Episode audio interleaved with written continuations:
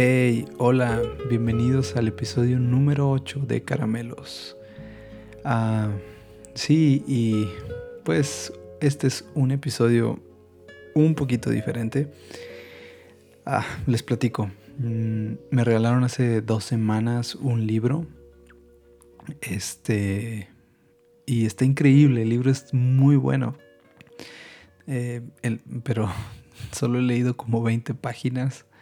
Y es que ha habido demasiado trabajo. Este par de semanas, específicamente la última, ha habido mucho trabajo en donde, eh, bueno, si no sabían o los que saben, soy parte del staff de una iglesia aquí en la ciudad de Saltillo, en México.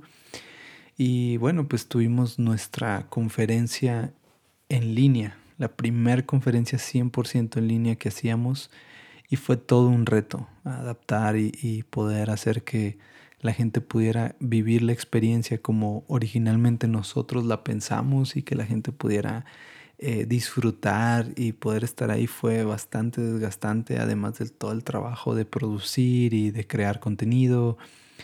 Y sí, y estar todos listos para que funcionara. Pues al final fue un buen resultado, me, eh, estoy muy contento porque además de eso pude platicar con muchos amigos, a conocer personas nuevas, trabajar con personas que nunca había trabajado y sí, fue, fue todo un reto, un desafío, pero también bien gratificante eh, descubrir que se pueden hacer cosas nuevas y que este, este tiempo complicado de pandemia y de cuarentena y de confinamiento pues nos lleva a crear nuevas herramientas y nuevas formas para, para seguir haciendo lo que, lo que hacemos como iglesia. Ah, además pude escuchar algunos mensajes muy buenos o todos muy buenos que, dejaron bastante en mí. Buenas enseñanzas, eh, buen tiempo que, pasamos este, este fin de semana, pero sí fue muy cansado y muy difícil. Me forcé a tratar de leer un poco más porque de verdad el libro es tan bueno que, que pensé, dije, ah, pues saco un episodio algo sencillo, algo rápido, que diga algo de eh, de lo que he leído y luego hago dos partes, algo así. Pero no, al final creo que sería injusto, no le haría justicia a lo padre que está, a lo bueno que está. Y sí, este episodio es más una disculpa por no poder tener eso, pero no quería dejar pasar una semana sin tener al menos unos minutos juntos, por estar platicando, solamente poder estar platicando, perdón, no tengo notas como pueden ver, estoy solamente improvisando. Y sí, no, no dejar pasar una semana sin, sin tener un episodio. Pero me comprometo, me comprometo con ustedes que la siguiente semana tendré ese libro, le dedicaré un par de días más para poderlo leer y poder hacer eh, un buen episodio de ese libro. Así que espérenlo con ansias, no, no les voy a decir el nombre para que, para que escuchen el, episodio eh, que viene después de este. Pero me hicieron eh, un par de preguntas en el after Tuvimos un after después de todas las sesiones, de unos cuantos minutos. Y me quedé al final en ese after con algunos amigos y, este, y estábamos contestando preguntas. Algunas personas nos preguntaban y una pregunta que me hicieron, bueno, específica, fueron, fueron dos preguntas que, que resonaron bastante. Y la primera fue que, ¿cómo es que hago todo lo que hago?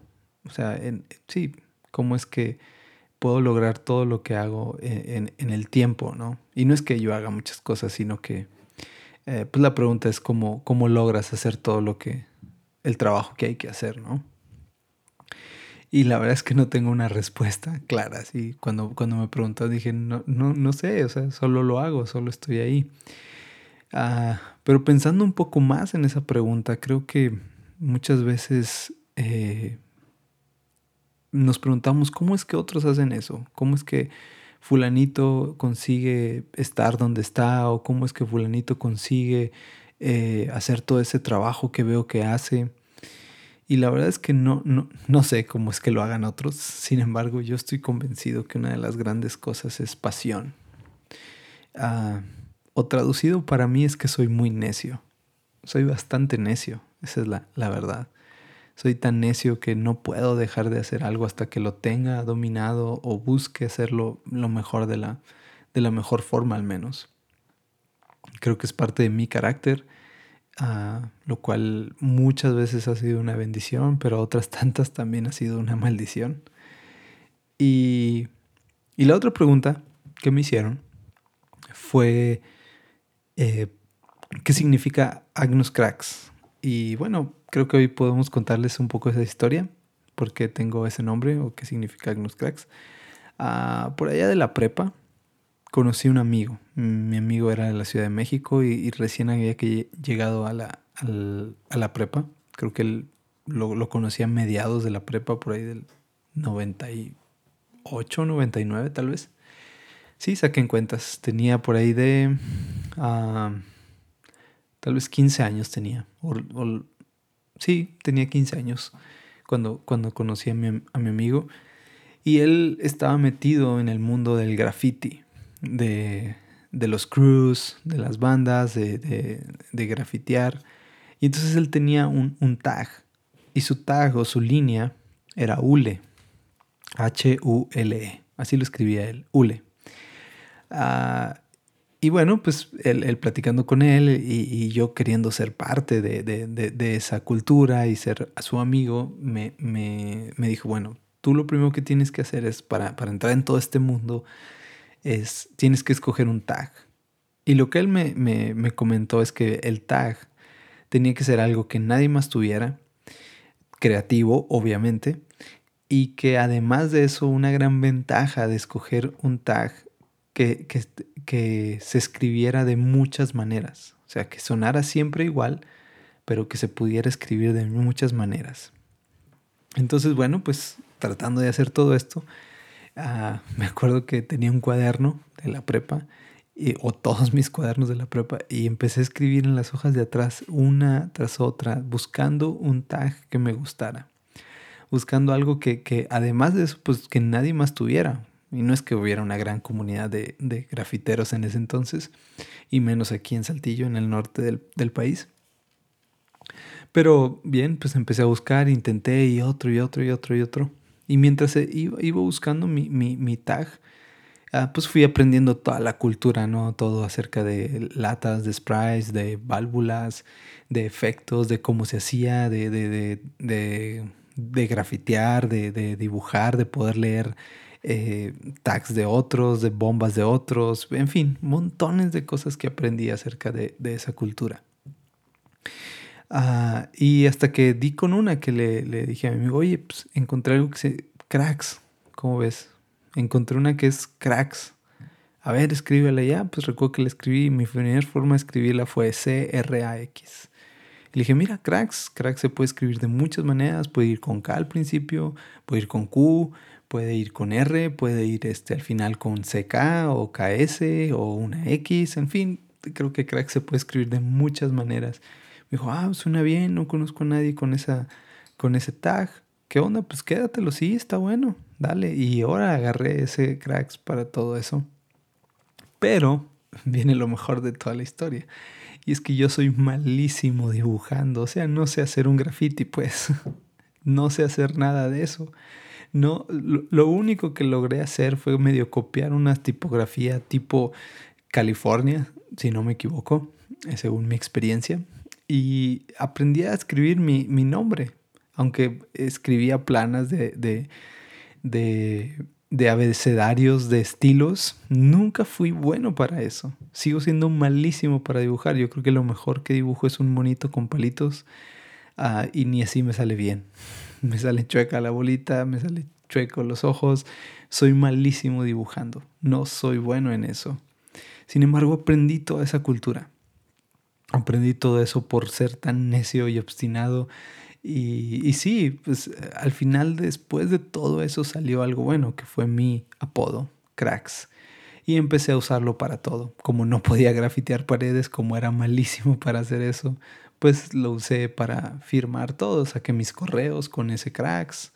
A todo le ponía cracks, hacía una tarea y en lugar de poner mi nombre al final firmaba cracks. varios maestros se enojaron conmigo por eso por cierto. Ah, y entonces lo que decidí hacer fue poner eh, mi nombre, Enrique Gómez, y al final ponía By Cracks. Total, siempre, todo el tiempo, a partir de ese momento, no dejé un día de firmar algo con Cracks. Así que ya entenderán el amor que tengo por mi tag o por mi línea, por mi firma. Además de eso, antes de casarme, yo le propuse a mi esposa que nuestro primer hijo, en ese entonces mi novia, se iba a llamar Cracks. Y ella no estaba muy convencida, la verdad. Pero creo que eh, al final la convencí. Y sí, ella aceptó que a nuestro primer hijo le pusiéramos Cracks. No se espanten, no le puse Cracks, al final lo pensé bien. Y sí, pensé que iba a ser más buleado mi hijo que, otra cosa. Así que no, mi hijo se llama Jeremías y eh, no le puse cracks. Pero espero con el tiempo decirle cracks, ya que él sea más consciente. Y que se le quede a él, ojalá y, y pudiera crear una herencia, así como la familia cracks o yo qué sé. Eh, y que él le pueda decir cracks a sus hijos y los hijos de él a cracks igual y así. En fin, no sé. E, es mi sueño es mi sueño poder, poder conseguir eso. No sé si lo logre. Este, pero no, sabía que no, no iba a ser una muy buena idea y además me iba a meter muchos problemas familiares y con muchas personas y tenerles que explicar a medio mundo por qué mi hijo se llamaba Cracks no iba a ser sencillo. Aunque ahorita le puedo decir, ah, escucha el episodio 8, ahí te explico por qué. Pero no, en ese entonces no había un podcast, entonces bueno. No, mi hijo no se llama Cracks, no se asusten. Ah... Y sí, bueno, escogí ese es mi nombre. Y esa es la historia por qué le puse Cracks. Aunque mm, otros me han preguntado por qué Agnus Cracks. Y me gustaba mucho la canción de Agnus Day. Si no la has escuchado, la puedes escuchar. Es una canción de Third Day, pero estoy seguro que la has escuchado. Si ha sido una iglesia, sea cristiana, sea católica, sea lo que sea, uh, sea evangélica, eh, la has escuchado. Estoy seguro que has escuchado esa canción. Creo que en algunos años esa canción será eh, como un himno y será reconocida como, o si no es que ya lo es, y medio mundo la ha cantado, secular y no secular. Esa canción es famosísima. No, no la voy a cantar porque además no sé cantar. Así que la puedes buscar, se llama Agnus Dei, o estoy seguro que la has escuchado. Y me gustó mucho esa palabra, pero no tenía ni idea de qué significaba, así que me, me puse a investigar un poco más del tema y descubrí que Agnus Dei está escrito en latín y significa Cordero de Dios. Y pues dije, Agnus suena chido y Cracks, sí, pues sonaba bien. Entonces tomé ese, ese apodo y lo empecé a usar en algunas redes y ahí se quedó el Agnus Cracks. Ah, no tiene nada de especial, no tiene nada de místico ni de misterioso, aunque varias veces sí me, Sí, le conté a alguien así como, ah, no, pues mira, escogí Agnus Cracks porque ahora ya soy cordero.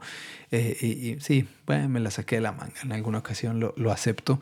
Pero no, en realidad no tiene nada de especial el Agnus, simplemente me gustaba mucho esa canción y fue que la decidí, le decidí poner Agnus Cracks en una red social y de ahí se empezó a agarrar y...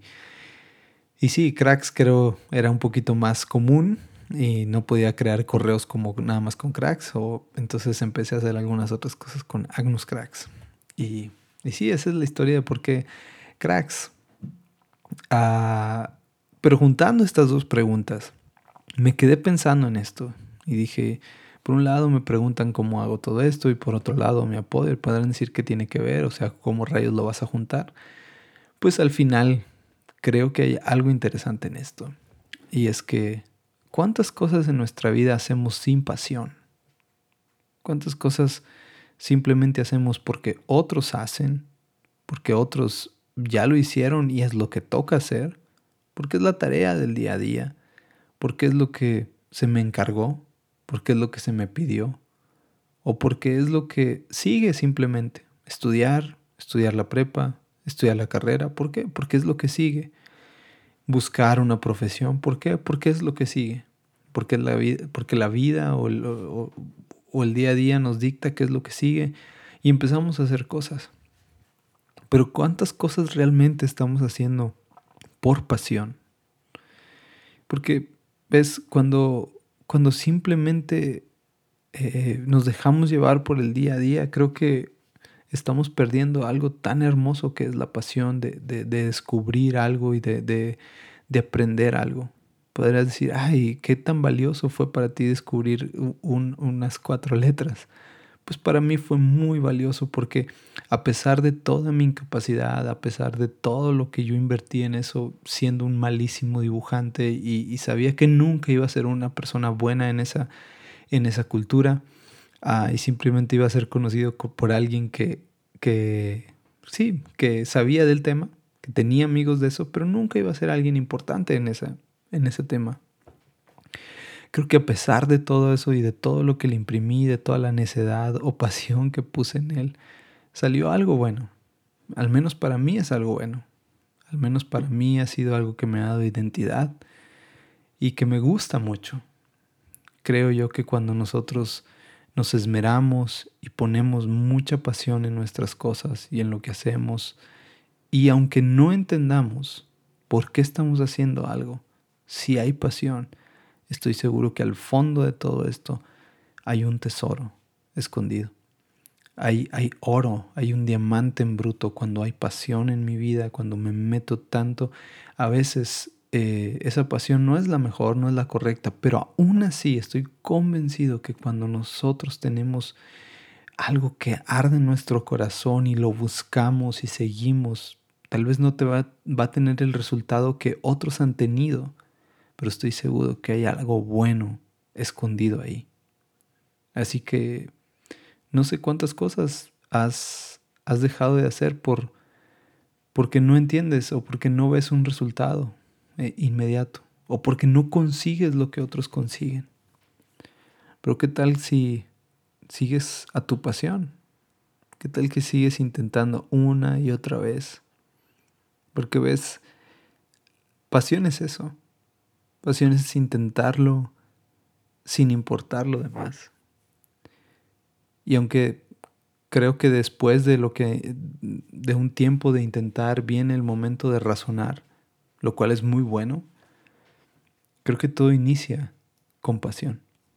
Este, parte de eso es porque no, hoy, hoy no, no quise dejar de grabar un episodio. Porque estoy convencido y dice un dicho que se necesitan, o no sé si un dicho, una teoría, yo qué sé. Creo que es una teoría, que se necesitan más de 10.000 horas para poder ser experto en algo. Ah, yo quiero tener mil horas haciendo podcast. No por, no, por querer ser experto y, ser mejor que otros, sino porque es algo que tengo en mi corazón. Quiero ofrecer algo de calidad y quiero ser bueno en esto. Quiero invertir mil horas en esto. Quiero intentar una y otra vez, aunque las cosas estén complicadas, aunque a veces esté cansado. Y sí, pocas veces digo esto. Los que me conocen más íntimamente saben que difícilmente digo esto. Y difícilmente digo, estoy cansado. Y hoy, hoy estoy cansado. Así que más que un episodio es una disculpa. Disculpen, estoy cansado, pero me comprometo que la siguiente semana puedo ofrecerles un siguiente episodio de un libro. Y sí, a ¿Qué tal que me comentan en sus redes cuál es su pasión? ¿Qué tal que platicamos y, seguimos eh, de este tema ahí en las redes? Por ahora creo que necesito dormir, así que bendiciones. Nos vemos hasta la próxima.